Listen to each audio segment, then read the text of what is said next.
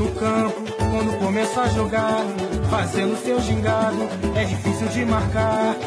Fita pra ali, fita pra lá, fita pra cá, com a bola nos pés, ninguém consegue. Ele sabe fintar. Fita pra ali, fita pra lá, fita pra cá, com a bola nos pés, ninguém consegue lhe roubar. Velkommen til denne uges Brasserbold, hvor jeg, Andreas Knudsen og Peter Arnholdt vil fortælle om de vigtigste begivenheder i Brasilien. Der er nu bare femogfirs dage til V M, og det brasilianske landshold er lige i øjeblikket Moskva. Men hvordan forbereder man sig til fredagens testkamp mod V M-værterne? Og øh, hvad kan vi se frem til på fredag, når brasserne møder russerne? På den sydamerikanske scene har vi siden sidst haft fire brasilianske hold igennem med tre sejre og et nederlag til følge i Copa Libertadores. Den kommende Real Madrid-spiller Vinicius Junior brillerede for Flamengo, mens et andet stortalent, nemlig Gabigol, har fået Santos-fansene på nakken. Ja, de mener simpelthen, at den enogtyve-årige interlejesvend skal skifte navn. Hør hvorfor. I spil om de regionale mesterskaber er vi i de fleste delstater nået til knockout-fasen. I Rio de Janeiro er det de fire store klubber, altså Botafogo, Flamengo, Fluminense og Vasco, som bejler til titlen, mens man i Rio Grande do Sul må vinke farvel til enten Grêmio eller Internacional. Vi har også nyt fra São Paulo og Minas Gerais. Brasilianske spillere med fortid i Superligaen, ja, vores såkaldte danskerdongliste. Der har vi gode nyheder om en tidligere Brøndby-angriber, mens en tidligere Viborg-spiller er røget ind i noget af en turbulens efter et klubskifte, som bare varede en uge. Til sidste programmet er det tid til lavkage. Vi skal nemlig fejre Ronaldinho Gaucho, som fylder otteogtredive år. De fleste af os elsker ham for hans tryllerier og det vindende smil på en fodboldbane. Det gjorde jeg i hvert fald, og det ved jeg også, du gjorde, Peter. Så ja, vi har masser af ting at se til i den her podcast, så velkommen til, siger Andreas Knudsen og Peter Arnholdt. Og vi skal sige, at denne her podcast, Brasserbold, er lavet i samarbejde med vores Guarana Antarctica. Ja, Peter, det er jo faktisk fjorten dage siden, vi næsten har snakket sammen, sådan i podcastmæssig forstand, for vi sprang jo en podcast classic over til fordel for Avaraje da Silva. Jeg ved, du hørte råbånden, dengang jeg snakkede med ham først, og nu har du så fået hørt det endelige resultat. Synes du ikke, det var en interessant udmelding, han kom med? Flere af de der ting, han sagde. Jeg holder i hvert fald meget af at snakke med ham, og jeg er ufattelig glad for, at den podcast, den blev modtaget, som den gjorde, af alle de Brøndby-fans, der har været med til at høre, hvordan det gik for ja, den første brasilianer i Danmark. Jo, jeg, jeg synes da også, det er, det er den bedste podcast, som, som vi har lavet til, til videre, eller som, som du har lavet, ikke? Altså, du har både haft ja, ideen, og så, så har du også udført, og så det her kæmpe arbejde med at få den, den deroppe. Men, men jo, for det, Søren, der, altså, der kommer jo rigtig mange øh, guldkorn fra Avaraje da Silva, øh, som jo hverken kunne engelsk eller, eller dansk, da, da han kom hertil, ikke? Og, og, og det der med, at og, altså, du med dit portugisisk kan ligesom kan åbne, For, for ham, og, og han kan fortælle om, hvordan det, det var at komme til, til Danmark. Altså, historien der med, at man, man kommer til, ja, til, til Brøndby og er, er vant til at spise et, ja, masser af måltider hernede i Brasilien, altså varm mad to-tre gange om, om dagen, ikke? Og så, så kommer man derned og så, ja, til Brøndby, og så er man sådan rigtig brassersulten. Og hvad får man så udleveret? Ikke? Så får man udleveret et stykke rugbrød og en, og en agurk. Altså, jeg synes virkelig, det er... Det er en, en fantastisk god historie, ikke? Men der er meget, meget mere, øh, altså mange, mange flere guldkorn, synes jeg, som han, han, øh, han kommer med. Mm-hmm. Og jeg var selv øh, imponeret over, da jeg snakkede med ham, at øh, nu har jeg jo snakket med flere øh, brasilianere, og, og det er den der hjertelige måde, de gerne vil fortælle om, øh, om deres oplevelser på. Det synes jeg, det er rigtig dejligt, og man kan også høre, hvordan Rajshel flere gange griner, også af sin egen... Øh, Jeg kan sige, at dengang han var her, at de ting, han ikke vidste, hvordan man skulle gebære det sig, og han griner lidt over, hvor, hvor, hvor, hvor, hvor dum han måske har været, øh, når det der med, at han ikke havde kontakt med nogen, og ikke gjorde sig umage. Det synes jeg, det er, det er rigtig god og behagelig måde, han, han snakkede om de ting på. Ja, og det er jo også en øjenåbner, ikke? For, for mange folk, der, der, der kigger på det med, med brasilianske spillere og udenlandske spillere, altså, fordi det er jo ikke nemt, og slet ikke på det tidspunkt, altså, hvor du ikke rigtig havde internet, eller det var jo, det var jo dyrt at, at ringe, og også historien med, at han skulle ringe til en telefonboks i, i, hans, i hans by, ikke? Som, så var der en, der skulle tage den, og så hente moren for, at han kunne, han kunne øh, få lidt, lidt god tid med, med hende. Øh, altså det er, jo, det er jo sådan noget, hvor man siger, at, altså, det, at det er virkelig ikke længere tid siden, at det er tyve år siden, ikke? Og, og nu arbejder alle folk med Skype, og de arbejder med WhatsApp og Facebook og det hele, altså, der, det, altså det er jo blevet meget, meget lettere. Øh, det med at, at holde kontakt til, til venner og familie, når du, når du er udenlands. Men, men det var det så sandelig ikke dengang. Nej, nej, nej, overhovedet ikke. Og nu er jeg jo selv, jeg har selv brasiliansk blod i min, i min familie. Og jeg kan jo huske tilbage, da det er i starten af firserne for eksempel, det er selvfølgelig lidt tidligere end Rajshel, der ringede man altså kun til hinanden ved festlejlighed, det vil altså sige juleaften og, og, og når der var runde fødselsdag, fordi det kostede jo en formue, at man skulle ringe til, til den anden side af kontinentet. Og nu her sidder vi to i dag, Peter, du sidder i Belo Horizonte, jeg sidder i, i, i Kronjylland, og vi snakker sammen, som vi næsten sad ved siden af hinanden. Det er den forskel, der, der er sket, det er simpelthen utroligt, og det er jo dejligt, at vi også har fået fodbolden tættere på, fordi dengang, når jeg skulle følge med i brasiliansk fodbold, så fik, foregik det altså per brev. Så gik det jo næsten en uge, før jeg fik at vide, hvordan resultaterne var gået nede i Brasilien. Og man glædede sig så ufatteligt spændende. Og nu kan man jo næsten blive sur over, at man ikke kan streame den kamp, man gerne vil se. Ja, det, det er rigtigt. Og, der, og du øh, fik jo også i din snak med, med Rajshel, ikke? Altså, fik, øh, altså, hvor han fortalte, hvordan var han? Altså, han kendte for eksempel ikke sådan rigtig Manchester United. Han kendte slet ikke noget til, til Brøndby. Altså, jeg synes virkelig, der var, øh, der var mange øh, sjove ting i, i den podcast, du fik lavet med med Rajshel, og, mm. og, øh, og han skal jo, ja, han har jo snart fødselsdag, det er jo her den, jeg tror, den syvogtyvende marts, så, så der må vi øh, mere slag for, for den der fremragende øh, udsendelse, ikke? Sådan at, at det kan komme ud til, til endnu flere. Det synes jeg, og jeg anbefaler alle at, at gå ind og høre den. Nu er det jo, nu er det jo påske, det er jo ikke nogen hemmelighed, at vi nok ikke udkommer næste uge, fordi jeg skal jo som sagt ned til fodbold i Berlin, så der er der jo god tid til at høre vores specials, og øh, Rajshel, det er en af dem. Og inden vi går til, til, til næste punkt, som jo er, er, er vores, eller Brasserbolds øh, samarbejde med Lasse Højstrup, fodboldrejsen til Brasilien, Peter, så vil jeg altså godt tease lidt for den næste, øh, hvor blev de af, som jeg allerede har fået en aftale med. Øh, du, jeg har teaset lidt for dig, hvem det er, så nu vil jeg fortælle til, til jer derude. Jeg har faktisk fået fat i ingen ringer, ringer end øh, F C Københavns Cesar Santin, og øh, han vil helt vildt gerne være med i, øh, hvor blev de af, så ingen øh, fordelagtigheder for nogle klubber her.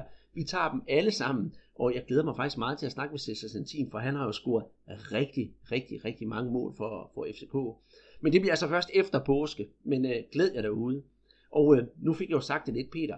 Øh, I havde jo sidste år dig, og ja, jeg havde også været lidt med på sidelinjen, og Lasse Højstrup lavede en fantastisk fodboldrejse til Brasilien, hvor jeg kom ned og snakke med øh, B B C's mand dernede, Tim Vickery, og øh, fik sådan den ægte brasilianske fodboldsjæl ind under huden. Og øh, det var jo en stor succes, så øh, det kommer der altså også en fodboldtur her i år, år to tusind atten, og jeg har hørt, at der allerede er bred interesse om det. Ja, altså vi har jo fået fastlagt sådan datoen for det, det ja, vi skal afsted, ikke? Og det bliver så den trettende Øh, november, og så, så til og med den, den nittende Og, og det er jo således, at folk de skal selv øh, komme frem og tilbage. Så, så hvis man har lyst til at tage et par dage i den, den ene ende, eller den anden ende ekstra, ikke, så, så skal man bare gøre det. Men, men vi har jo fået været i kampprogrammet, og der, der er jo masser af, af spændende kampe i, i Rio at se frem til. Og, og vores mål er jo også at få en, en snak med Neymar og, og Coutinhos første øh, træner der i, i, i landsholdsregi. Øh, ham havde vi jo sådan en, et, et fint møde med her øh, sidste år, ikke? Og, og øh, ja, vi skal ud og besøge øh, nogle klubber og, og, og blive klogere på, på, på Brasilien, altså også, hvad er det, selve fodboldkulturen, altså vi skal på São Januário, det der gamle staterne, og, og, og øh, Maracanã, det er jo også et, et, et, et sted, vi skal hen.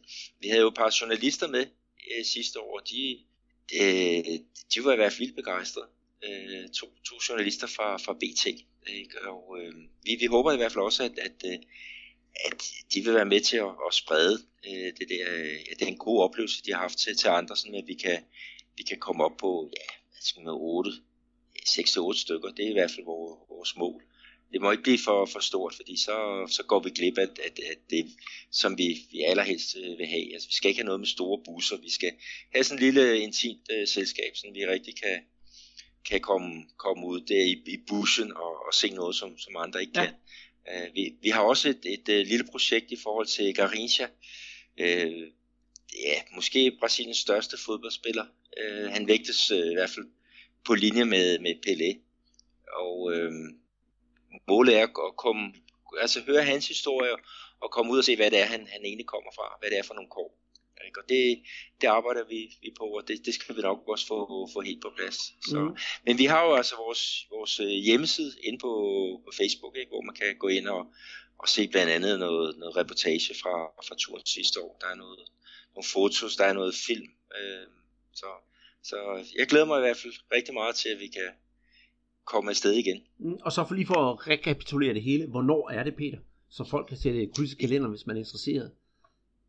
Ja, det er den trettende november, og så øh, til den nittende Øh, samme måned, ikke? Så det er sådan ja, seks syv dage på ja, fuld gardiner, ikke? Og, og som sagt, man kan, man, øh, hvis man vil have lidt mere af Rio, ikke? Så, så kan man bare forlænge i den ene eller anden ende. Det, det kan jeg godt forstå. Og øh, må, jeg, må jeg godt droge og komme med en lille dråbe malort i bæret? Og så siger, at øh, I skulle da have været der den otteogtyvende hvor Flamengo spiller finale i Copa Libertadores. Ja, det kunne godt være, at vi skulle have, have gjort det.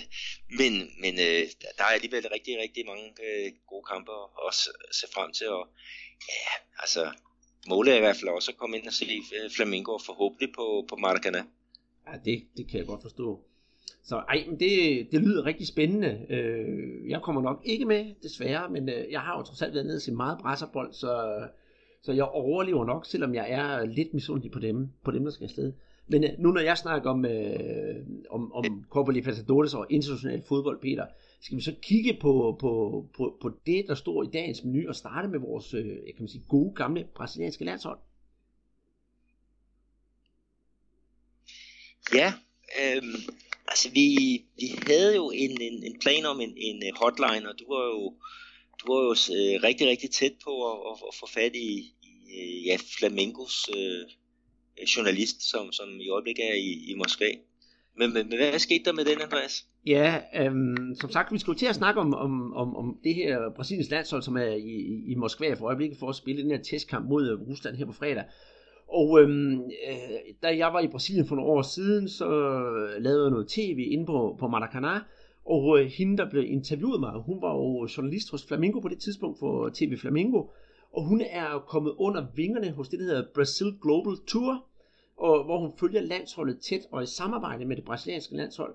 Og hende ringede jeg til, og så sagde jeg til Raisa, som hun hedder, du har jo også tweetet om det, Uh, om hun havde lyst til at give sådan en stemningsrapport fra, fra Rusland, for jeg vidste, hun frøs gevaldigt op og kunne fortælle lidt om landsholdet, og hun er lidt inde under huden på, på, på landsholdet, og, og trænerne er med til alle pressemøderne og sådan noget, og hun sagde ja, og uh, jeg skulle faktisk snakke med hende her i eftermiddag, og jeg har snakket med hende, og vi fik lavet en uh, præsentation af hende, som jeg har fået optaget, og så gik forbindelsen, fordi hun stod inde på stadion, og der, var, der røg wifi. Og jeg har altså ikke fået fat på hendes side, Peter. Hun siger, hun har problemer med, med, med sin telefon, og noget med nogle credentials inde på stadion, så jeg håber på at få fat på hende senere i aften, eller så snakker jeg med hende i morgen. Og I skal altså ikke gå glip af det her, fordi jeg tror, hun har nogle rigtig gode øh, pointer. Så jeg regner med, at vi sætter den på som et appendix, et lille ti minutters appendix, hvor Raisa er igennem direkte fra, fra Moskva, hvor vi kan få de sidste nyheder om det brasilianske landshold. Men det skal jo ikke forhindre os i at snakke om det, Peter. Og lad mig først så sige en ting. De nye landsholdsuniformer, de er jo blevet, øh, blevet offentliggjort i dag til det, til det kommende V M. Jeg ved godt, det ikke er et modeprogram, det her. Men øh, jeg synes faktisk, de er, de er fede. Men på den anden side, så er jeg jo også farvet. Jeg synes næsten altid, de er flotte. Ja, jeg synes også, de ser fine ud. Og, og øh, deres første uniform, øh, den gule, Med, med de blå bukser, der er der i hvert fald øh, referencer til, til V M-titlen i, i nitten halvfjerds, øh, hvorimod øh, er det udebanedragten, den, den blå, den, den har jo sådan en reference, som er, er lidt længere tilbage. Mm, og det var nemlig tilbage i nitten otteoghalvtreds, hvor, hvor de vandt V M. Og da, da jeg først sad og læste det der, så så jeg først nitten halvtreds, og sagde, det passer ikke, fordi til finalen nitten halvtreds, så spillede de hvidt, men altså, den vil man nok heller ikke lave en trøje efter, men det er nitten otteoghalvtreds, hvor de vandt det første V M i, i Sverige, og det er der jo folk, der stadig sent vil, vil glemme, dem der boede, eller der levede dengang, og så folk stadigvæk i dag, fordi man husker jo, man husker jo sine helte, og jeg synes, at det simple snit, den er meget, meget simpel og enkelt og elegant, den trøje, og det synes jeg er dejligt. For eksempel hvis vi tager, nu skal vi nok, skal jeg nok lade være med at komme alt for meget i dybden med trøjerne, øh, V M nitten fireoghalvfems trøjen, den brød jeg mig egentlig ikke særlig meget om, den har jeg lært at elske, men der var alt for meget logo ind i, i, i selve det gule, så det her keep it simple, det synes jeg, det er fantastisk. Ja, det er jo meget god, ja, det er meget godt motto at have, at, at det ikke skal være for, altså for, for flashy. Øhm, men lad, lad os nu se, om det også er en, en vindertrøje, fordi at brasserne, det er som du ved, de er jo også lidt, lidt overtroiske.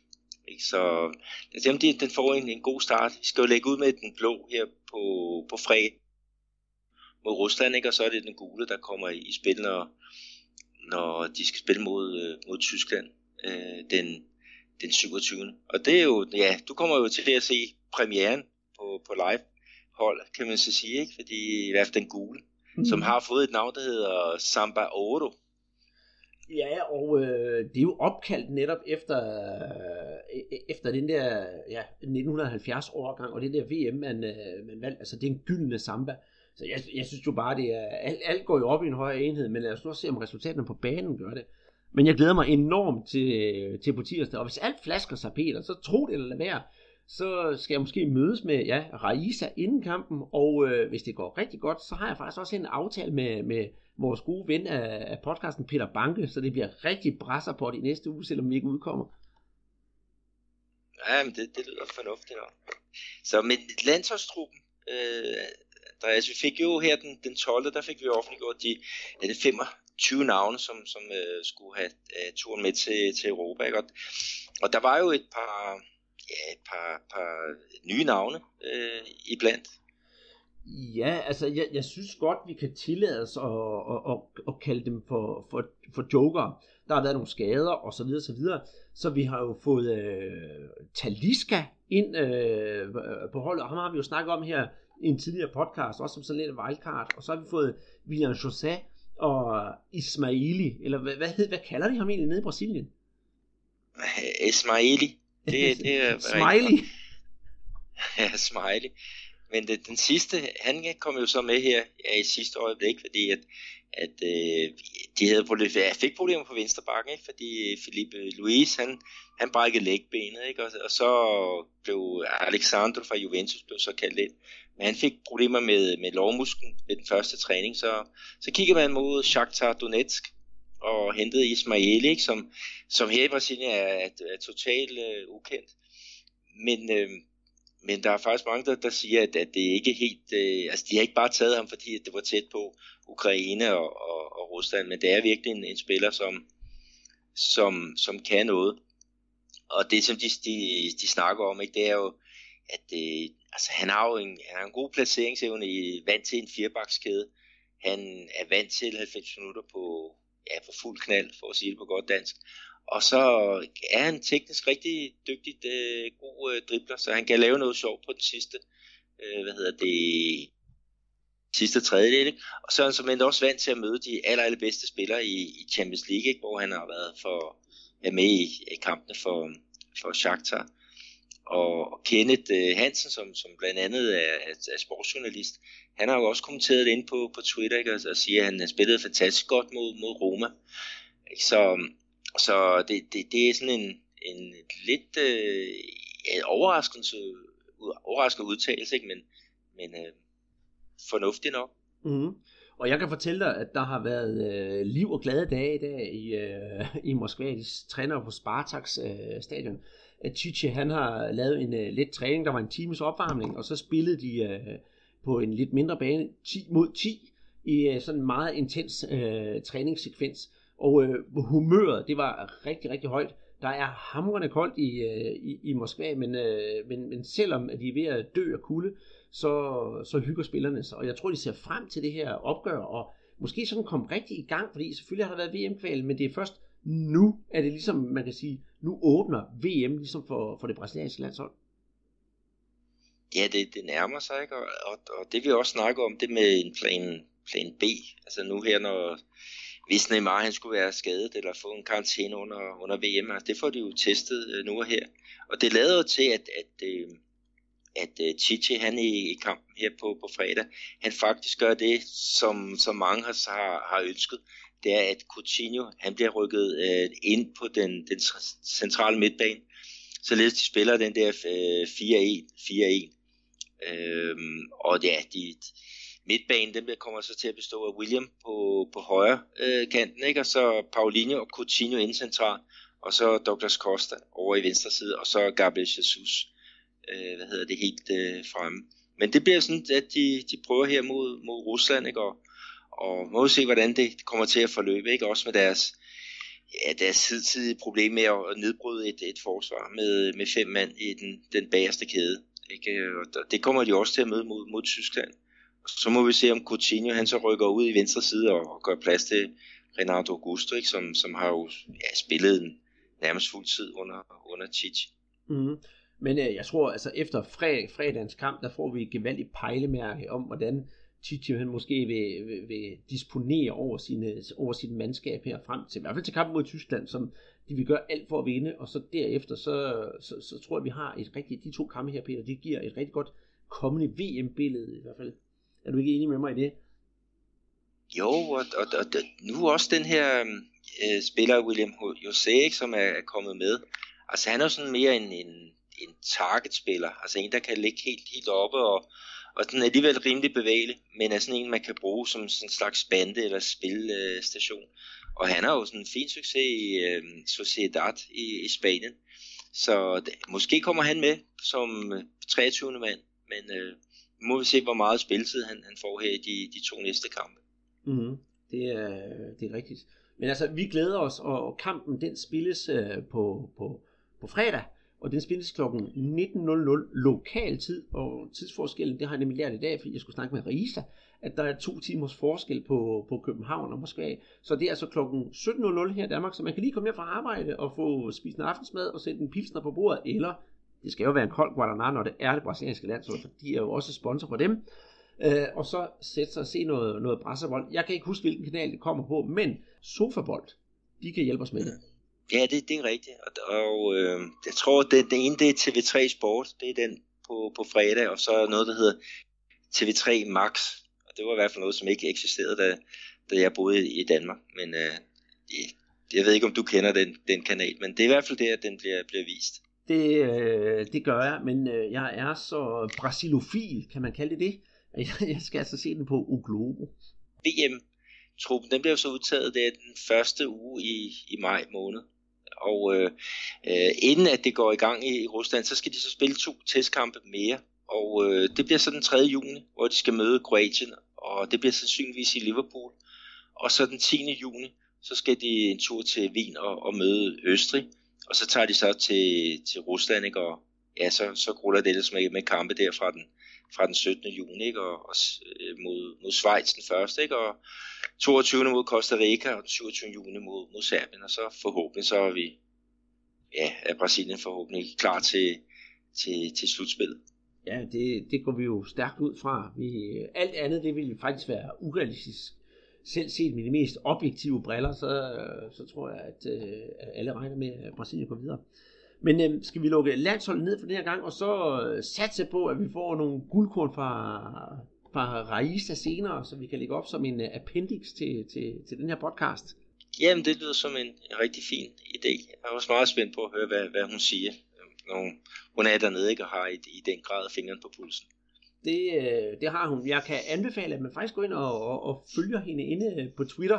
Vi skal nok lige lægge et, et retweet op fra hende, så, så man kan følge hende der, fordi hun har mange gode pointer. Hun skulle for eksempel lære, hvordan man sagde goddag, hvordan går det på, på russisk. Og øh, brasilianerne, der skal, brasilianerne, der skal lære slaviske sprog, det går ikke særlig godt. Og så kvide hun sig jo ret meget over, hun kom fra fireogtredive grader til minus nitten. Så det er nogle af de problemer, hun har dernede. Men Peter, øh, skal vi øh, tanke op med en øh, kold Guaraná, og så spille den herlige hymne fra Copa Libertadores, fordi nu skal vi jo i gang med at snakke om den vigtigste klubturnering i Sydamerika. Det er tid til Copa Libertadores.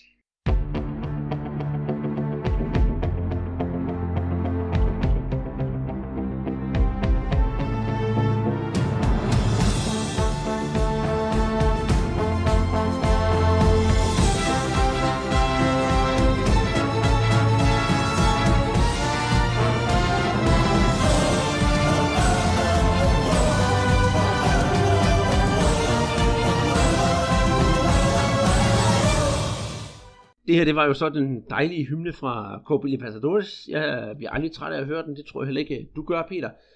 Sydamerikas vigtigste klubturnering, overskrifterne der, det, det, må, det må næsten være Vinicius Junior og øh, Gabigol. Ja, de øh, stjal i hvert fald scenen på hver deres, deres måde.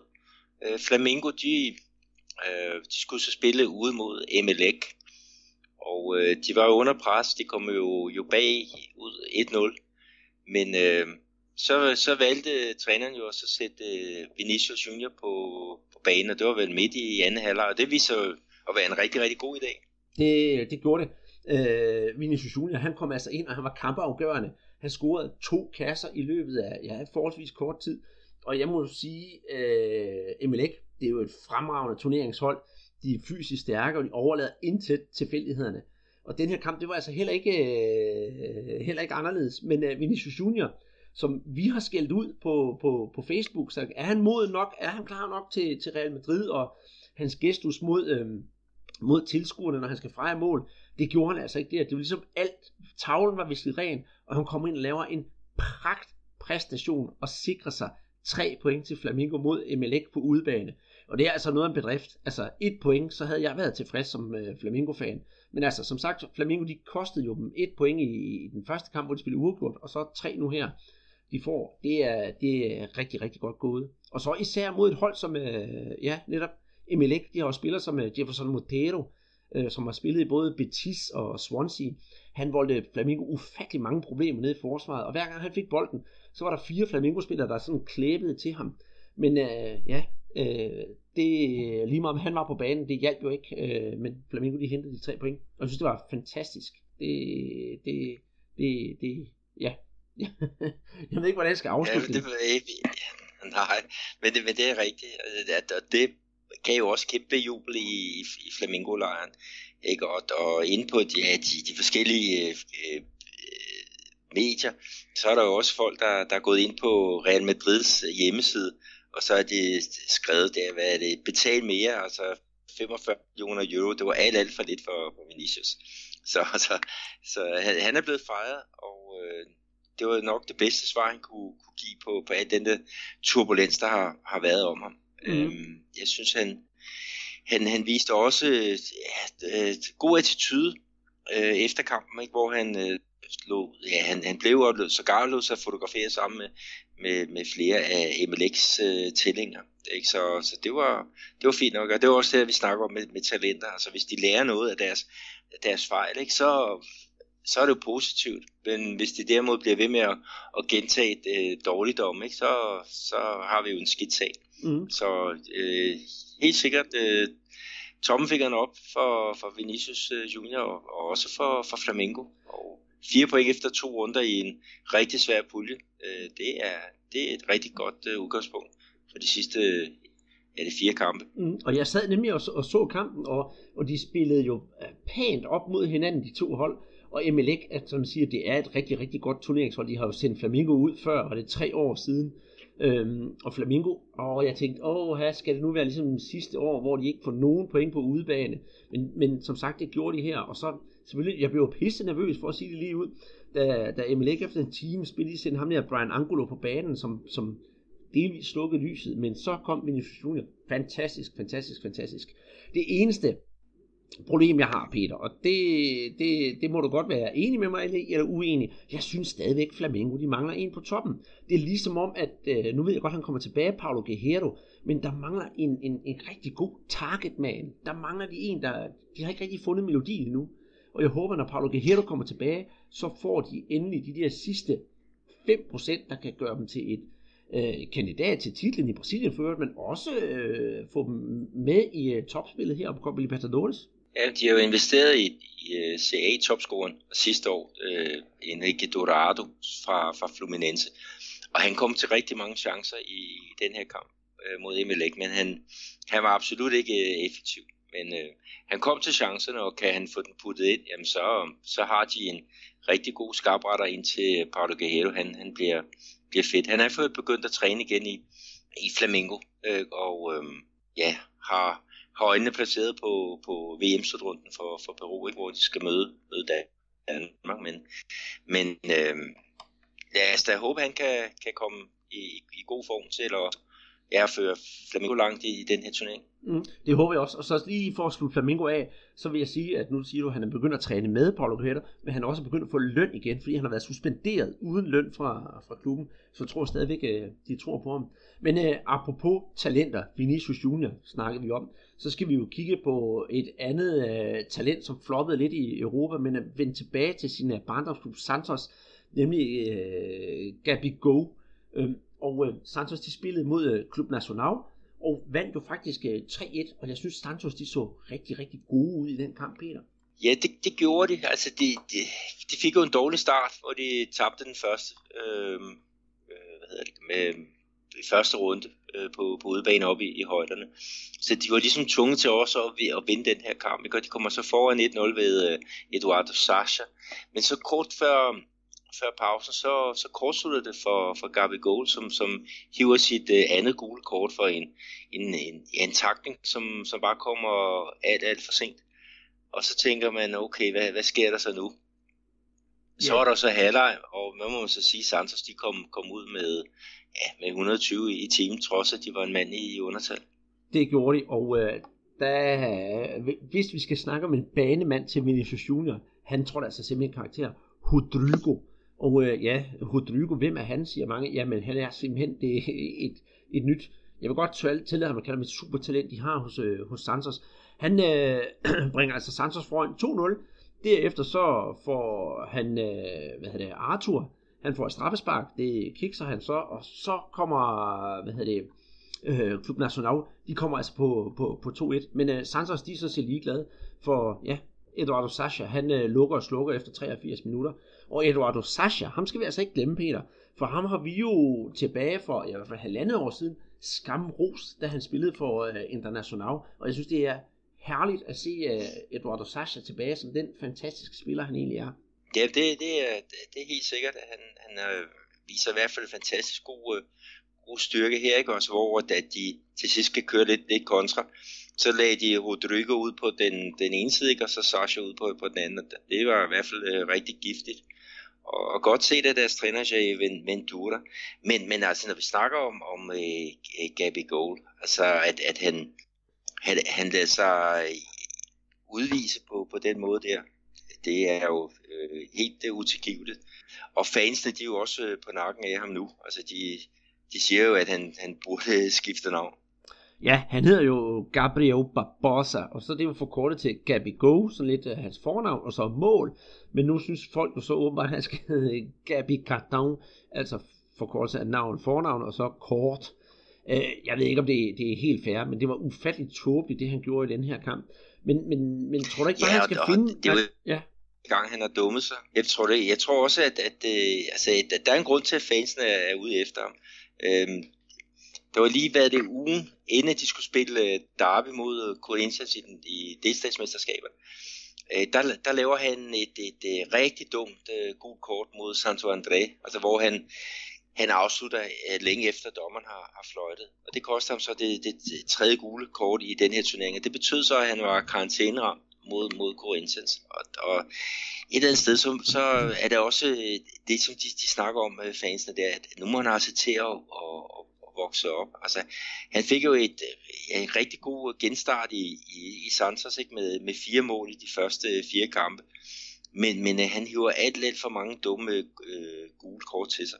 Og, øh, og det bliver dyrt. Altså, det, nu, skal, nu, nu, nu må Santos jo undvære ham, når de skal spille ude mod Estudiantes i den, den tredje runde. Ikke? Og der, der havde de i hvert fald brug for, for en spiller af, af Gabigols øh, kaliber, ikke? Og de betaler sindssygt mange penge for at have ham lejet i, i Inter, ikke? Så, så som, øh, som der er mange der siger, ikke? Altså flere mål og, og færre kort og, og tage sig og vokse op, ikke? Ja, det vil i hvert fald klæde ham øh, gevaldigt. Men øh, hvor man ting er, så i gruppe F, som den hedder, hvor Santos de er nu, så er Santos på øh, en, øh, en anden plads lige bag ved Estudiantes. De har spillet to kampe, Estudiantes har fire point, Santos har tre point. Og Casilasco på tredjepladsen med tre point, er selvfølgelig af point med Santos med en dårlig målscore, og så Club Nacional med et point på, på sidste pladsen. Et andet hold, som øh, til gengæld har lidt tur i den, det kan vi godt sige, det er i gruppe G, hvor vi finder Corinthians, som er i øh, gruppe med Independiente, Lara og Millonarios. Øh, ja, Peter, vi, ja, jeg vil sige, Corinthians, de vandt to nul, en pligtsejr over øh, Lara, men jeg synes bestemt ikke, at øh, det Corinthians præsterede, det er noget, der vil gå over i historiebøgerne og sige, at uh, selvom de brasilianske mestre, at vi har den fremtidige Copa Libertadores mester her.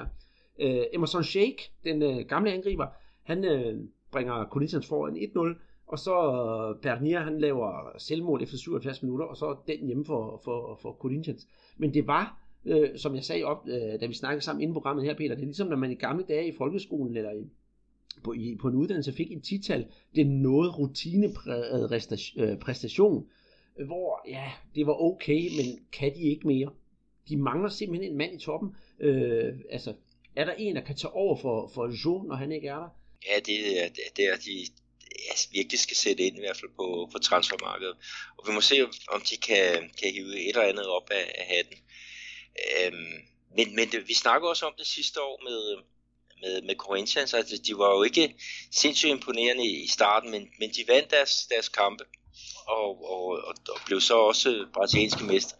Derimod på de, ja, på den sydamerikanske scene, ikke, der havde de jo problemer. Altså der, der nåede de ikke særlig langt i, i, i, i nogle af turneringerne. Og det, det er jo også det der med, når det bliver knockout-kampen, ikke, så skal man godt nok være, øh, være stærk. Øh, og, og der, ja... En, en, en ny show. Jeg ved ikke helt, hvor de vil, vil kigge hen og, og, og finde ham, men øh, de kunne i hvert fald godt bruge en, som, som har de samme kompetencer. Mm, præcis. Og jeg mener netop, altså en kamp mod Lara fra Venezuela, den burde de jo faktisk køre over. Altså det er jo ikke et hold, jeg har ufattelig meget tiltro til i Copa Libertadores. Så ja, altså to nul, hvor det ene det er et selvmål. Ah, det kunne sgu godt have været lidt bedre, men uh, lad det nu ligge. Uh, Corinthians fører som sagt deres gruppe foran Independiente. Det er altså rimelig vigtigt. Og så Lara på tredjepladsen og Millonarios på, på, på fjerdepladsen. Så ja, har du mere tilknyttet til gruppe G? Nej, egentlig ikke. Øhm, den sidste, øh, det sidste hold, som, som var i aktion her i, i, i Copa Libertadores, det var så hvad er det, mit hold Vasco, der gammer, som hjemme spillede mod øh, Universidad de Chile. Og øh, det blev ja, desværre et nederlag på, på en nul, og ja, øh, det chilenske sejrsmål, det faldt med et kvarter igen, og det var efter noget så banalt som et, et, et ja, oplæg fra, fra et indkast. Så hvor der stopper Paolo, han kommer på den forkerte side, og, og Martin Silva, han ikke er, er specielt hurtig til at, at, at, at tage fat i, i afslutningen. Så det var, det var rigtig surt, ikke? Og selvom der var mange tilskuere på San Gennaro, det, det gamle stadion, øh, i det, det nordlige Rio, ikke? Så... så var det altså ikke, ikke godt nok. Så. Så, men det, et eller andet sted, så var det også det, som i hvert fald jeg havde forventet. Altså, jeg, jeg synes, Vasco har et, et, et hold, som, som skal være, ja, et eller andet sted. Øh, hvis de slipper videre fra, fra puljen, så skal de være super glade, men, men deres kvalitet er nok kun til at, ja, hvad skal vi sige, seks kamper, og så i bad. Jo, ja. Ja, jo, jo, jeg vil gerne Vasco det bedste, Peter, men jeg synes, at Sergio Ricardo, Vascos træner, han, øh, jeg synes, han ikke havde ikke forberedt sine spillere ordentligt i den her kamp. Det, det var sådan et febrilt spil, og så har vi jo så deres øh, mand i, i, i spidsen, Riascos, en, øh, en ganske habil og rigtig, rigtig god spiller. Han spillede nærmest som om, han gerne ville vises ud i den her kamp. Man får et øh, gult kort efter atten minutter, det selvfølgelig får man et gult kort, men det var den ene dumme tackling efter den anden. Så jeg tænkte, ej, hvad sker der nu med, med Vasco? Og jeg havde også håbet på, at den unge Evander, han kunne træde lidt mere i, i karakter. Jeg synes, at det kunne godt være, at, at, at, at Vasco selvfølgelig har tabt mod, mod, mod det her chilenske hold, men deres præstation på banen, den kunne altså godt lige have været en tand eller to bedre. Ja, det, det kan vi hurtigt blive enige om. Øh, og, og, og målet, som de, de indkasserede, ikke, var jo også, var jo også på, hvad skal vi kalde det, en, en, en dumhed. Men, men altså nu, de har været igennem to øh, kvalifikationsrunder, ikke, hvor de ja, lige kom, kom med, med øh, ja, på, på et hængende hår, ikke, hvor de ja, var, var øh, via en straffesparkskonkurrence til, til allersidst. Ikke? De vandt fire nul i den første kamp hjemme, ikke, og så tæver de fire nul øh, ude. Nu kan jeg ikke lige huske, at det var, de, de spillede mod, og så, så var, var til Silva, han var, han var dygtig på straffesparkskonkurrence.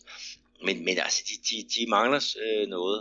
Og med hensyn til Riaskos, så, øh, så er det en, en spiller, som de har gjort virkelig noget for at, for at få tilbage til, til klubben. Øh, han har spillet blandt andet her i, i Cruzeiro, hvor han var en, var en fiasko, kæmpe fiasko. Fiasko, fiasko. Øh, men men øh, han blev så lejet ud til Vasco, hvor han gjorde det rigtig, rigtig godt. Og så har han været et, et års tid, hvor han har spillet... Et, jeg kan ikke huske, hvor han har spillet henne, men i hvert fald uden for Brasiliens grænser. Og nu er han så til, tilbage igen. Så Vasco-tilhængerne, de, de tror i hvert fald på ham, at, at og, og det gør Sergio Ricardo øh, som en også. Men det kunne da godt tyde på, at han har været lidt overgivet. Jamen, det, det tror jeg, men altså, han skal nok, jeg håber da, han, han, han, han falder ned igen. Og jeg kan fortælle dig, at han spillede faktisk for øh, Millonarios, som også spiller, som sagt spiller Copa Libertadores. Men jeg tror lige, de skal finde melodien i Vasco. Og øh, som sagt, Vasco i det gruppe E, hvor de er sammen med det andet brasilianske hold, Cruzeiro, det er, de har altså hver kun spillet én kamp, så selvom øh, Vasco har lige det her et nul nederlag, så er jeg altså intet tabt nu. Men derfor er det jo ikke sagt, at tingene bliver nemmere. Ej, man skal jo helst vinde sin øh, hjemmekamp, så, så Vasco, de må jo ud og, og finde nogle, nogle flere point på, på udebane, for at regnskabet skal kunne gå nogenlunde op. Mm-hmm. Øh, det var så øh, det, der er sådan sket i, i Copa Libertadores, siden vi har, vi har snakket sidst. Og øh, næste runde, tredje runde, den starter altså først den fjerde april. Så det passer meget godt med, at når vi laver næste podcast, så har vi friske opdateringer fra Copa Libertadores, hvor ja, blandt andet Grêmio skal møde Monagas fra Venezuela, og Cruzeiro og Vasco skal møde hinanden. Det bliver altså noget af en brandkamp. Ja, den håber jeg også, at jeg kan komme ind og se. De skal spille her på, på Mineirão. Og så bliver det også godt at se Palmeiras i aktion igen. Altså, de, de startede jo fint med en, en tre nul sejr på, på udebane, ikke? Og så lad os da... Ja, ja, de må også være nogle af favoritterne til at, at, at vinde titlen i, i år. Men, men jeg, jeg glæder mig til at se specielt uh, Palmeiras igen.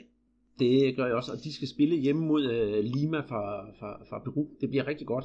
Altså, hvis jeg sådan lige skulle sige, at der var nogle andre kampe, selvom det er uh, brasiliansk fodbold, vi snakker om, så møder Boca Juniors, faktisk Junior fra Colombia. Den kunne jeg faktisk også finde på at se. Så, og River Plate fra Argentina mod Santa Fe fra Colombia, det er, altså, ja, jeg må altså indrømme, Peter, jeg, jo, jo mere jeg snakker om Copa Libertadores, jo mere jeg ser det, jo mere bliver man grebet af det. Ja, det er nogle intensive kampe, som der bydes på hernede, og jeg glæder mig også til, at vi, vi skal i gang her den, den fjerde april med, ja, en ny runde, ikke? Det er øh, helt bestemt. Og øh, ja, med vores glæde over Copa Libertadores, så, så går vi videre til, til næste trin og træder, ja, vi kan godt sige, at vi træder uh, sådan gevaldigt ned på, på listen, når vi skal snakke om uh, de uh, hvad hedder, regionale mesterskaber i Brasilien. For der er vi jo altså nået til knock-out-faserne i de fleste af, af staterne. Og hvis uh, vi ligger ud i, i Rio, Peter, så har jeg, jeg har ikke sådan det super store og, og tilføje at sige, det er tordenskjolds soldater, som skal spille, uh, spille semifinaler og finaler. Altså Vasco, Flamengo, Botafogo og Fluminense. Og så kan jeg jo vende tilbage til, hvornår var det, jeg sagde, der sidst havde været en, øh, en vinder af turneringen, hvor det ikke var en af de fire hold. Var det tilbage i nitten toogtres? Jeg tror faktisk, det var seksogtres, men det er i hvert fald lang tid siden, og det var så, hvad det, Bangu, der, der, der var der. Men, men øh, jo, det var rigtigt. Altså, vi er jo i gang med den anden turnering. Altså, den første turnering, det var jo Vasco, der, der vandt den. Og så er vi nået til semifinalen i den anden øh, turnering. Det er jo så Botafogo, der skal spille mod Vasco. Og så får vi en fla-flu, altså Flamengo mod, mod Fluminense. Og jeg håber, vi får nogle, nogle, nogle rigtig gode knaldkampe her, ikke? Og så en, en god finale. Og så de fire hold, som har klaret sig allerbedst over de her øh, to turneringer, de skal så spille semifinale om det endelige, ja, det, det, det, det, det helt store mesterskab. Så, så vi, vi er ikke helt færdige endnu, selvom om det hedder semifinaler. Ja, ja, altså det, det er helt store mesterskab, som alligevel ikke er helt stort. Jeg morer mig kosteligt, når jeg ser på tv, at uh, P F C, den kanal, som jeg har, som viser alle de her kampe, de, de reklamerer med, at den ægte fodboldsjæl finder man, finder man i statsmesterskaberne. Og selvom jeg godt kan lide det, og jeg ser kampen trofast, så nogle gange har jeg altså lidt svært ved at, at mande mig op til det. For eksempel, da Flamengo mødte Portugueser her og vandt fire nul. Jo, men, men, men ja, ja, det er ligesom et, et Serie A-hold, som skal kandidere til Copa Libertadores titlen, møder et uh, Serie tre-hold. Det passer bare ikke helt sammen, og derfor synes jeg, at turneringen som sagt mister noget af sin intens. Men lad det nu ligge, det har vi jo snakket om før. Øh, hvem tror du, hvis vi lige skal komme her med et skud for hoften, hvem tror du vinder Campeonato Carioca i år? Ej, jeg tror det bliver Flamengo. Altså både Botafogo og, og Fluminense. De, ja, de, de har fået reduceret deres, deres uh, trupper gevaldigt, i hvert fald kvalitetsmæssigt, ikke? Og, og Vasco, de har stadigvæk et, et godt stykke op til, til Flamengo. Altså, jeg, jeg vil blive meget overrasket, hvis det ikke bliver din klub, som, som, uh, som vinder uh, titlen. Det, det gør jeg også. Jeg tror også, at det er dem, vi finder som, som vinder i sidste ende, men jeg synes, vi skal prioritere hundrede procent Copa Libertadores i stedet for, for det her statsmesterskab. Men ja, skidt nu med det. Vi skal videre til næste stat, og der skal vi jo helt sydpå, hvor vi har de her fremragende, til tider i hvert fald, opgør mellem de to største hold nede i, i Gaucho-landet, nemlig Internacional og Grêmio. Og den, den kamp, dem havde vi jo netop endnu en gang. Vil du løfte sløret for resultatet? Ja, jeg skal lige have med, at det er jo, det er jo nødt til kvartfinalerne. Og der spiller man så er det ude og hjemme. Og så var det Grêmio, som tog imod Internacional. Og det var jo en, en kamp, som, som stod nul nul ved, ved pausen.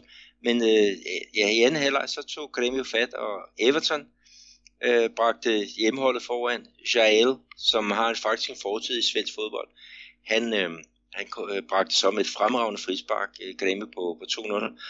Og, og Arthur, som jo skal til Barcelona her i, i to tusind nitten, han kom så på banen. Han har jo været skadet efter et godt stykke tid, og han formåede faktisk også at, at lave et, et enkelt mål. Så, så øh, der er returopgør her på torsdag, er det vist, i morgen.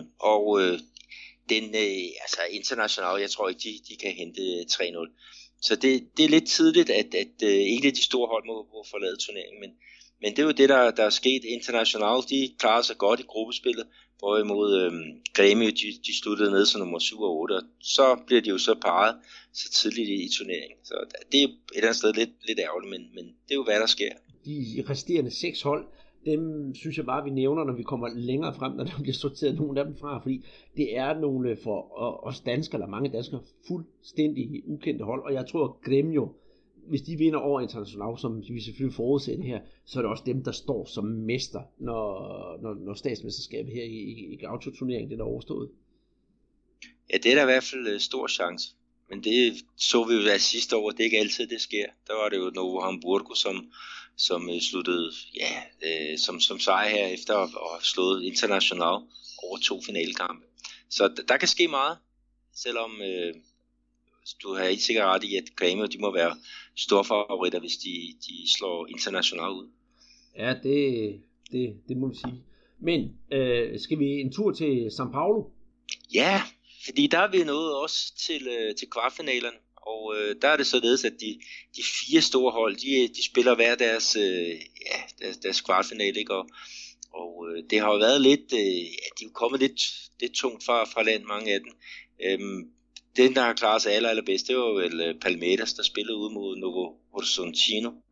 Ja, og det blev jo en sikker tre nul sejr til, til Palmeiras. Men det er jo altså ikke ensbetydende med, at de har, har kvalificeret sig videre til nu, for der er jo altså også returkamp. Det eneste hold, der er gået videre til semifinalen, det er jo faktisk São Paulo, der vandt to nul over São Caetano. Ja, det var ikke uden problemer. De, de havde tabt det første opgør med, med et nul.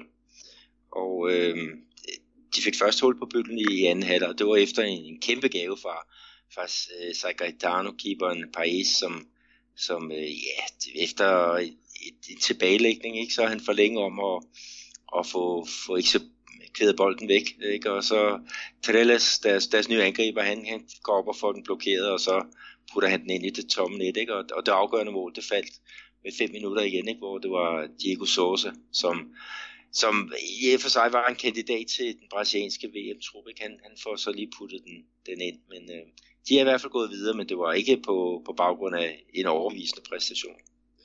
Nej, men øh, bortset fra det, så har vi jo som sagt São Paulo går videre, Palmeiras de ser stærkt ud til at gå videre, Santos de møder Botafogo, ikke det rivehold, men Botafogo São Paulo, de skal nok også øh, vinde. Øh, hvem tror du vi finder som, som vinder af turneringen til sidst? Mit bud er selvfølgelig Palmeiras. Ja, jeg tror også Palmeiras er, er stærkest, ikke? Altså det, Corinthians, ikke? De kunne også have været et, et, et godt bud, men nu tager de så tre to til øh, Bragantino. Og det kunne faktisk godt have gået, gået endnu værre. Altså Pedrinho, han får reduceret med mindre end fem minutter igen. Ikke? Men øh, Nu må vi se, hvad, hvad de kan på, på hjemmebane, Corinthians, men øh, må ikke de, de går videre. Men altså jo, Palmeiras må være store favoritter. Jeg tror, Corinthians og Santos, de må være første udfordringer, og São Paulo, de ser ikke specielt gode ud øh, for tiden, selvom de har fået, fået nye træner i Agüero. Men øh, de skal også have spillerne på banen til at, at, at lave resultaterne. Mm. Hvis vi rykker hjem til dig, Peter, så er de jo også nået til, kan man sige, playoff, og øh, der har været spillet kvartfinaler, og de hold, der er avanceret fra kvartfinalen, det er Cruzeiro, der vandt øh, to nul over Patrocinense, Tupi, som vandt øh, efter straffesparkskonkurrence over Tombense, så har vi América Mineiro, der vandt et nul over Boa Esporte, og så kommer hovedkampen, Peter, nemlig Atlético Mineiro mod U R T, som jo står for Unión Recreativo dos Trabalhadores, og den var du jo ude at se. Lad os høre. Jo, men det, det var jo en, en, en fin kamp. Altså Atlético, de var, de var stærkere og havde, ja, måske kunne de godt have vundet den her kamp fem et, men de får kun et mål, som venstrebacken Fabio Santos, han, han putter ind uh, kort før halvlejen. Men jeg snakkede faktisk med, med nogle folk fra, fra U R T, altså ham der, som siger trænerens højre hånd, hvad angår under kampen. Han sad jo så op på, på tilskuerpladserne og, og meddelte sig ned til, til øh, Rodrigo Santana, altså hvordan det stod til, på, når man så kampen oppe fra, ikke? Og, og han fortalte, at, at, at U R H T, ikke, de har haft nogle, nogle problemer i år med at få en, en stærk nok uh, trup. Altså, de har det, det næst svageste budget i, i delstaten øh, af de de tolv hold, der, der er med her, ikke? Og øh, det er faktisk mere attraktivt for, for mange af spillerne at tage til São Paulo og spille i den tredje bedste række der, end det er at spille i den, øh, ja, den bedste række her i, i Minas. Så, så det, var, det var hårdt arbejde for, for træneren, men de kom altså, ja, de undgik nedrykning, ikke? Og, øh, og er så øh, nu slået ud af, af kvartfinalen. Så, så det var sådan nok, hvad der var i det for, for dem. Mm. Men øh, i det hele taget, øh, U A H D, øh, ingen penge, så synes jeg faktisk, det er ret, ret flot at nå frem til, til kvartfinalen i statsmesterskabet. Og jeg så også deres tweets bagefter, at de var rigtig, rigtig kede af, at de ikke kunne avancere i turneringen. Men for mig, nu er vi jo begyndt at snakke med, med, med U A H D og finde ud af, hvad det er for en klub. Det virker altså, trods at de ikke får nogen penge, spillerne, som det virkelig er en, en, en klub, hvor folk de spiller der med, med hjertet og virkelig går ind for sagen. Ja, altså det, det kan du så sige, men, men det han også fortalte, Tatiano, det er, at, at nu her, når, når turneringen er færdig, så regner han med, at de fleste af spillerne øh, forsvinder. Og en, en anden klub, Caldense, ikke? Der var seksogtyve mand i deres, deres førsteholdsgruppe. De har altså sagt, øh, sagt farvel til tyve atten, nu herinde, at de skal i gang med, med kampene i, i C D, altså den fjerde bedste række. Så de skal simpelthen have bygget et, et hold op, og, og han mente faktisk, at der var en del af deres spillere øh, fra U A H T, som ville skifte til, til Caldense, ikke? Og så skal du til at bygge noget, noget helt nyt op. Øh, når man kiggede på holdet, der var også mange rutinerede spillere, altså det var på ja, otteogtyve ja, til, til nogen af tredive år, jeg tror. Den ældste, det er nok Everton Maradona, som, som er de der seksogtredive år. Ikke, men men de, de har det svært, U R H T, men, men vi har i hvert fald en god kontakt der, og, og vi skal nok lave noget mere på, på dem, også for, for at høre, hvordan ser klubben ud som en, en, en helhed, ikke? Og, og hvordan får man løst de der økonomiske øh, problemer. Øh, inden de skulle spille mod Cruzeiro i, i, i gruppespillet, der, der, der havde de ikke udbetalt lønningerne til, til spillerne, og det dem var der også nogen, der mente, det, det betød selvfølgelig noget for for motivation for de, ja, for de elleve spillere, der var på, på banen. Klart, og det må også være interessant at vide, hvordan det foregår, nemlig, som siger, bag kulisserne i en klub, der ikke er så profileret som ja, de klubber, vi altid snakker om, de der Serie A-klubber, som kører med monster store budgetter. Så altså, jeg glæder mig faktisk til at snakke med Alex, som deres pressemand hedder. Han er i hvert fald varm på at snakke med os, og vi er varm på at snakke med ham, så der skal nok komme et uh, produkt ud af det på et eller andet givet tidspunkt. Ja, det, det er i hvert fald spændende, og der er også det der med deres ungdomsarbejde. Det er ikke sådan ligesom i Danmark, hvor at, at hvis du skal spille i de bedste rækker, så skal du have en, en licens, og licensen, det indebærer altså også, at du skal lave et, et, et ungdomsarbejde af en, af en, en vis kvalitet. Men, øh, men altså, der er mange af de her klubber, øh, der spiller hernede, de, de har nærmest ikke noget, noget ungdomsarbejde. Og hvis de har noget ungdomsarbejde, så er noget, som, som nogle agenter, de, de styrer øh, enhændigt. Og det er jo noget, som, som man ville simpelthen ryste på hovedet af i, i Danmark, at der var nogle agenter, som gik ind og for eksempel styrede øh, ja, Hvidovres øh, talentarbejde. Altså det ville man jo ikke, det, det ville man ikke kunne se for sig. Nej, det, det kan man ikke. Og så er der de der såkaldte agentklubber, som også er sådan lidt, lidt underlig størrelse, men det, det skal vi nok også se, om vi kan komme ind på en, en anden gang. Vi skal jo videre i det her, Peter, og øh, vi skal jo til det, øh, som jeg vil godt sige, det er jo din opfindelse og dit, øh, dit, dit barn, nemlig danskerdom. Og øh, der har vi jo gode nyheder. Ja, i hvert fald for, for en persons vedkommende, Bruno Batata, der spillede i, i Brøndby. Han er jo blevet treogtredive år. Og han øh, tørner ud for Maringá, der spiller i den, den bedste i øh, Paraná. Og han scorede to mål øh, mod øh, Foz do Iguaçu. Og det betyder, at, at øh, hans hold de ligger nummer to i deres, deres pulje øh, med, med en runde igen. Og kan de bevare den her øh, placering, så skal de så spille semifinal i den anden turnering af det samlede spil om, om mesterskabet i, øh, i, i Paraná. Men altså Bruno har spillet ti kampe for Maringá, og han er noteret for, for fem mål. Og det er da positivt nok. Det skal vi i hvert fald ikke øh, komme udenom. Så ja, vi håber på alt øh, held og lykke til øh, kartoflen, som, han, som det jo hvad han hedder oversat. Men øh, til gengæld så har vi jo en anden spiller, som ikke ligefrem har haft det så øh, fremragende. Og øh, det er jo en tidligere Viborg-fætter. Ja, det er jo er det Kejseren, som han bliver kaldt hernede, Luis Carlos. Øhm, han, han stoppede i São Raimundo, øh, som spillede i, i den, den bedste række i Pará, en af de nordlige stater. Og øh, så gik der ikke ret lang tid, så blev han offentliggjort som spiller i, i, øh, i Pacajus, som, som ligger i, i Ceará, i den næstbedste række der. Men allerede efter en, en uge, så offentliggjorde klubben, at, øh, at de har fået opløst kontrakten, efter at de simpelthen de har haft nogle uoverensstemmelser. Så Luis Carlos, øh, han er altså fri på markedet igen. Men øh, han har jo indtil videre næsten altid lavet mål for, for de klubber nu, han har været i. Så, så må ikke der er nogen, der, der, der bider til bolle og, og sikrer sig den, den syvogtredive-årige angriber. Åh, oh, det, det tror jeg. Han skal nok øh, få, ja, få lov til at komme på banen igen og få sig, få sig en kontrakt. Men øh, bortset fra det, så har vi jo haft Kajke på banen, den tidligere A B B'er, men øh, han har altså ikke nået at få fat i netmaskerne endnu, men må ikke det kommer. Det er jo en, øh, en stor klub, han spiller for oppe i, i, i Bahia, så jeg tror, han skal nok få masser af spilletid der. Jamen, de har jo to turneringer, som de deltager i. Der er den der, der hedder Lampions League, som er sådan en kop for, for klubberne, de store klubber i det nordøstlige Brasilien. Og øh, så spiller de jo også i, i selve Bahia, altså om mesterskabet i delstaten der. Og i den sidste øh, turnering, der er de altså nået til, til semifinalen. Men Kajke, han får altså spilletid, men altså stadigvæk kun et mål efter elleve kampe, og det, det er ikke til, tilfredsstillende. Nej, det, det, det er det bestemt ikke, men altså, jeg, jeg er overbevist om, der skal nok øh, komme nogle kampe til ham. Måske når den nationale turnering går i gang, fordi han har jo masser og masser af erfaring at trække på. Den har spillet i Europa og spillet i Flamengo også, hvor han var, var, var brandgod.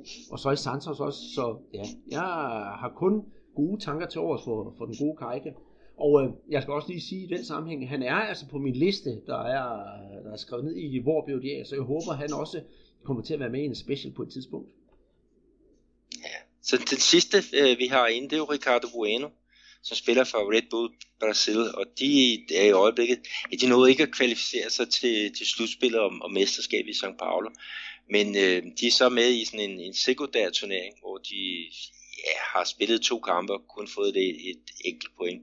Og der er Ricardo Bueno, altså der hedder saldoen syv kampe og ikke noget mål endnu, så, så han har om muligt gjort det endnu ringere end, end Kajke, men øh, forhåbentlig så så kan han få lidt vind i sejlene.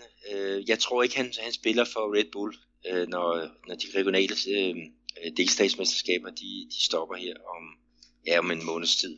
Så jeg tror, han er at finde et, i en anden klub.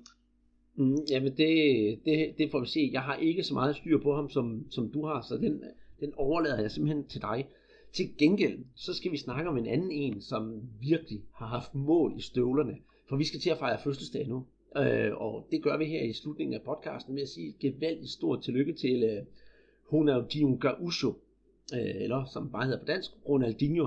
Jeg vil sige, det er en af de, en af de sidste fodboldspillere, som jeg har set, som virkelig elskede at spille fodbold, og, og havde den der store kærlighed til det, og det der showmanship, han havde, som måske også kostede ham lidt her på, på karrierevejen, for der skulle være mange, øh, der skulle være meget fest og farver hele vejen igennem. Men øh, når jeg ser tilbage på de mål, han har scoret, og den person, han har været på banen, jeg synes, det er virkelig noget, der har kun været et plus for brasiliansk fodbold. Ja, men jeg, jeg er helt enig. Altså, han udstrålede simpelthen en spilleglæde, øhm, og, og han var jo med til at, at føre ja, det, det, Barcelona tilbage i, i toppen af europæisk fodbold, og, og, og de vandt en masse kampe med ham.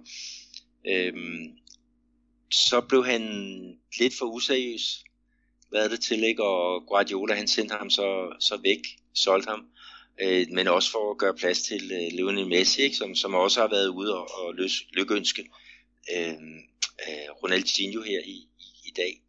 Men, men øh, ja, en fantastisk underholdende spiller, altså heksen, som han også blev kaldt, altså, de tricks, han kunne lave. Øh, jeg tænker også på, på en reklamefilm, ikke? Hvor han har fået nogle nye støvler, hvor han øh, jonglerer bolden ind til, til hvad hedder det, strafsparkspletten, og så flugter han bolden mod overlæggeren, modtager den igen, og så flugter den igen. Og, altså, det er selvfølgelig noget, noget, noget filmtrik indover, ikke? Men øh, altså, det var, man, man kunne godt være i tvivl, altså man kunne godt tænke, det her, det kunne han godt have kvaliteterne til at, at kunne lave. Altså, så, så god var han. Mm. Hvis jeg så lige skal fra hoften skyde, Peter, så sige, hvad, hvad er dit umiddelbare øh, Ronaldinho-moment? Ah, men altså, jeg havde så, jeg var så heldig, at han, han spillede her i Atlético Mineiro, altså efter en, en periode, hvor han, han, han ikke havde haft det så godt i, i Flamengo. Der var noget med noget disciplinære problemer, ikke? Men, men øh, da de skulle spille finalen mod øh, Olympia i øh, Copa Libertadores, øh, der tager de den første kamp ude øh, to nul, og skal så hente det på, på hjemmebane. Og deres træner Kuka, han er jo helt øh, ude af flippen, og råber og skriger og dirigerer, og, og så kan man bare se, Ronaldinho, han fortæller sådan nærmest til ham, Kuka, sæt dig nu ned, jeg skal nok styre det herinde på banen, slap bare af. Og så styrede Ronaldinho det, det frem til en, en to nul sejr, ikke, som så betød, at de skulle, de så skulle i straffespark, og den, den vandt de så. Ikke? Så, så det er jo nok det der moment, øh, som, som jeg kan huske. Men der var det også da V M for, for klubhold, ikke? Hvor de taber semifinalen til Casablanca, og hvor Ronaldinho, han efter kampen bliver bestrippet simpelthen af, af de der marokkanske spillere, ikke? Som, som bare skal have en souvenir fra, fra deres store idoler. Så det, det er også en, der har indprintet sig på, på nethinden. Men hvad med dig, Andreas? Du kan jo, han spillede jo også i din klub Flamengo på et, et tidspunkt. Jamen det, det gjorde jeg, og hvis jeg, mit Ronaldinho-moment, det er absolut en, øh, en søvnig aften den syvogtyvende juli år to tusind og elleve. Øh, jeg var i Rio på det tidspunkt, og øh, familien, de var gået i seng, og det, ja, sådan var det. Og jeg skulle sidde og se en fodboldkamp, der var Santos Flamengo i den tolvte runde i den brasilianske turnering. Og jeg tænkte ikke videre over det, men øh, det er en kamp, jeg aldrig, aldrig nogensinde vil glemme. Det er sådan, jeg ser igen en gang imellem, Peter. Den, og så det der med, med, med at se seks et kampen mod Danmark, Danmark Uruguay fra seksogfirs. Det der, hvor man åh, gerne vil have det her mål igen. Santos Flamengo, kort sagt, fem fire til, eller, fire fem til, til Flamengo. Hattrick af, af, af Ronaldinho. Han laver et show, men han er ikke alene på banen. Det er også det, der gør det så fantastisk, fordi det var faktisk Neymar mod øh, Ronaldinho Gaucho. Flamengo kommer bagud tre nul og forvent kampen, og så er det hele, det ender med, med en fem fire sejr til Flamengo. Jamen altså, det, jeg vil anbefale, at man går ind på YouTube, og så bare søger Santos Flamengo to tusind og elleve, så dukker den op af sig selv, og især nogle af de mål, Ronaldinho laver. Jeg ved godt, at øh, Neymar, han vandt Ferenc Puskas-awarden, og FIFA har selv sagt, at det er en kamp, der vil, der vil gå over historien. Især øh, det der fantastiske frisparksmål, som øh, Ronaldinho, han scorer. Et, øh, ja, et klassisk frispark lige et par meter uden for feltet. Og mur, Santos-muren, den står klar. og de skal venter bare på, at Ronaldinho han skal lave det her frispark, og i stedet for at Ronaldinho han skyder bolden over muren, så får han muren til at hoppe, og så triller han bolden ind under, og så ind i målet. Jeg synes simpelthen, det var så fantastisk. Det anbefaler jeg, at man går ind og ser på, på YouTube, fordi der ser man netop den der ægte spilleglæde, der var hos øh, Ronaldinho Gaucho. Ja, og der også den der fantasi. Altså, der er jo ikke mange, der, der kunne finde på at, at satse på, at muren hoppede, men, men han havde sådan et eller andet instinkt, som øh, ja, var, var helt, øh, helt vildt, og, og det er jo det, han, han ikke har lyst til at, at spille mere. Nu øh, vil han så kaste over politik, øh, kan jeg forstå. Der kom en anden erklæring her i går, at nu vil han til at støtte et eller andet øh, republikanerparti i, i Brasilien. Så der, der, der, der håber jeg, han kan, kan komme, komme ind og, og gøre en, en forskel øh, politisk set. Altså ligesom Romario, øh, han har gjort det i hvert fald med, med, med hans arbejde, politisk arbejde. Ikke? Han er øh, guvernør i, i Rio, og de har godt nok nogle problemer at, at slås med. Men, men når vi snakker om, om Ronaldinho også det, så er der en, en historie, som jeg også synes er, er, er, er helt vild. Det var jo, da han kom til, til Fluminense. Der flyttede han ud i sådan et eller andet mansion i, i Rio. Og der til, deres nabo, det var faktisk øh, et optagested for, for O Globo. Øh, de optog en serie, der hed mister Brau. Og øh, de måtte simpelthen mange gange opgive og, og optage filmen, fordi at der var simpelthen alt for meget larm fra, fra, ja, fra Ronaldinhos øh, mansion, ikke? Med, hvor han, ham og kupanerne, de... De, de festede og spillede samba og, og gav den gas. Og, og historien var jo også, at, at nogle af i Fluminense, der dukkede han jo op sådan, sådan halvsent, ikke? Og med spritteren og med, med solbriller og, og skulle til at og, og deltage i en træning, og, og det holder simpelthen bare ikke. Så, så nu er det jo et eller andet sted fornuftigt nok, han har trukket stikket, ikke? Og, og skal påtage sig nogle andre opgaver. Mm-hmm. Jeg kan huske også, da han skiftede fra Barcelona og skulle hjem til Brasilien, der var der en Barcelona-spiller, jeg kan faktisk ikke huske, hvem det var, der sagde, at Ronaldinho, han skal nok spille, jeg skal bare så for at give ham en time søvn, så skal han nok klare den. Ja, det, det var han skulle til synligheden ikke have så meget, men det kan du jo gøre, når du er ung, når du er oppe over tredive, øh, så, så kræver du noget mere træning, og øh, det er fint nok, han spiller nogle opvisningskampe. Jeg så ham også her i, på Mineirão, hvor han, han spillede en velgørenhedskamp, og det var stærkt underholdende. Der var også, øhm, det Nielsen var med, og Rivaldo var med, og ja, sådan en masse, masse gode navne. Så, så det, hvis man har mulighed for at komme ind og se sådan en match der, så, så skal man bare springe på. Ja, og de er sjældent ret, øh, ret dyre, så det er altså også til at betale sig fra. Ja, det, det er det i hvert fald. Og du har jo også den der med Mexico og velgørenhedskamp i, i december. Ja, jeg har desværre ikke selv været inde og se dem live nu, men jeg sidder klinet til, til tv-skærmen. Selvom tempoet mangler, så er, så er spilleglæden der i hvert fald, og publikum går helt amok. Der kommer jo snildt halvtreds tusind til sådan en øh, velgørenhedskamp. Ja, det er virkelig, hvor man hylder sin, sin gamle helte, ikke? Og sidste år, der var det jo Adriano Kejseren, som, som var i, i, i vælten, ikke? Og, og det var, det var vildt underholdende, og der er altid garanti for, for mål. Det, det, det er der. Og Zico, han skal score, i hvert fald i, det, i de der kampe, hvor han er med. Så ja, det er klart værd at, at gå ind og se det, hvis man skal, eller hvis man vil. Øh, og med det, så synes jeg, vi skal lukke podcasten ned for den her gang, Peter. Og øh, så vil jeg gå i gang med at få sendt lyden ud til, til alle jer derude, og håbe på, at jeg får fat i uh, Raisa, og at, hun, uh, at vi kan komme igennem til, til, til Moskva, så vi kan få den, de dugfriske nyheder om det brasilianske landshold. Ja, lad os da håbe, at, at internetforbindelsen den, den, den ikke laver ballade, som, som her den første gang. Nej, det var irriterende, men lad det nu ligge. Vi håber det bedste, og øh, som sagt, så springer vi os over i næste uge, men øh, vi vender tilbage, stærkt tilbage her efter påske, hvor vi nok skal få fuldt op på ja, begge Brasiliens kampe, og øh, ja, Copa Libertadores, der spilles altså også øh, kampe der, og selvfølgelig statsturneringerne. Det lyder som en plan i hvert fald. Yes, og med det siger jeg, Guadalajara Arctica Danmark, Andreas Knudsen og Peter Arnholdt. Tusind tak for i aften.